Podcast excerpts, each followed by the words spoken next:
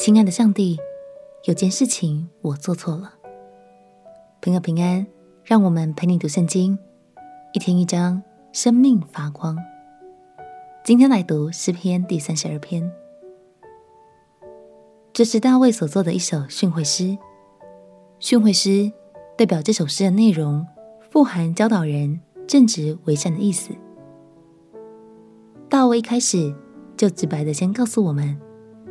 最棒的祝福，并不是一生顺遂，也不是衣食无缺，而是当我们犯了错，却能蒙上帝的怜悯与赦免。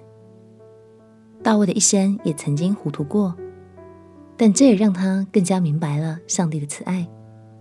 让我们一起来读诗篇第三十二篇。诗篇第三十二篇。得赦免其过、遮盖其罪的，这人是有福的。凡心里没有诡诈，耶和华不算为有罪的，这人是有福的。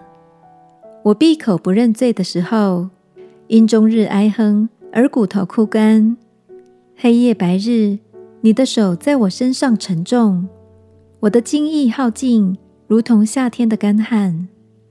我向你陈明我的罪。不隐瞒我的恶，我说我要向耶和华承认我的过犯，你就赦免我的罪恶。为此，凡虔诚人都当趁你可寻找的时候祷告你。大水泛溢的时候，必不能到他那里。你是我藏身之处，你必保佑我脱离苦难，以得救的乐歌四面环绕我。我要教导你，指示你当行的路。我要定睛在你身上劝诫你。你不可像那无知的骡马，必用嚼环配头勒住它，不然就不能驯服。恶人必多受苦楚，唯独倚靠耶和华的，必有慈爱四面环绕他。你们义人应当靠耶和华欢喜快乐。你们心里正直的人。都当欢呼。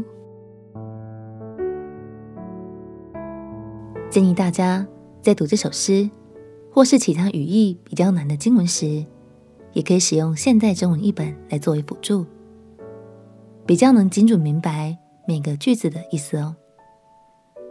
大卫劝勉世人犯错之后，最适当的做法就是立刻向神悔改，因为他自己也曾经深陷错误中。了解那种痛苦会让人精疲力竭，好像水汽在高温炎热中蒸发殆尽。亲爱的朋友，鼓励你今天要花点时间想想看，最近有没有哪些事是需要回到神面前悔改的呢？不用太紧张，这是我们都需要的。相信当我们愿意敞开，神就会赐下怜悯，接纳我们。并且赦免我们一切的过犯。我们一起来祷告，亲爱的耶稣，求你赦免我的过犯，重新调整我的脚步。求你使我不再深陷错误中，而是活在你爱的怜悯中。祷告奉耶稣基督的圣名祈求，阿门。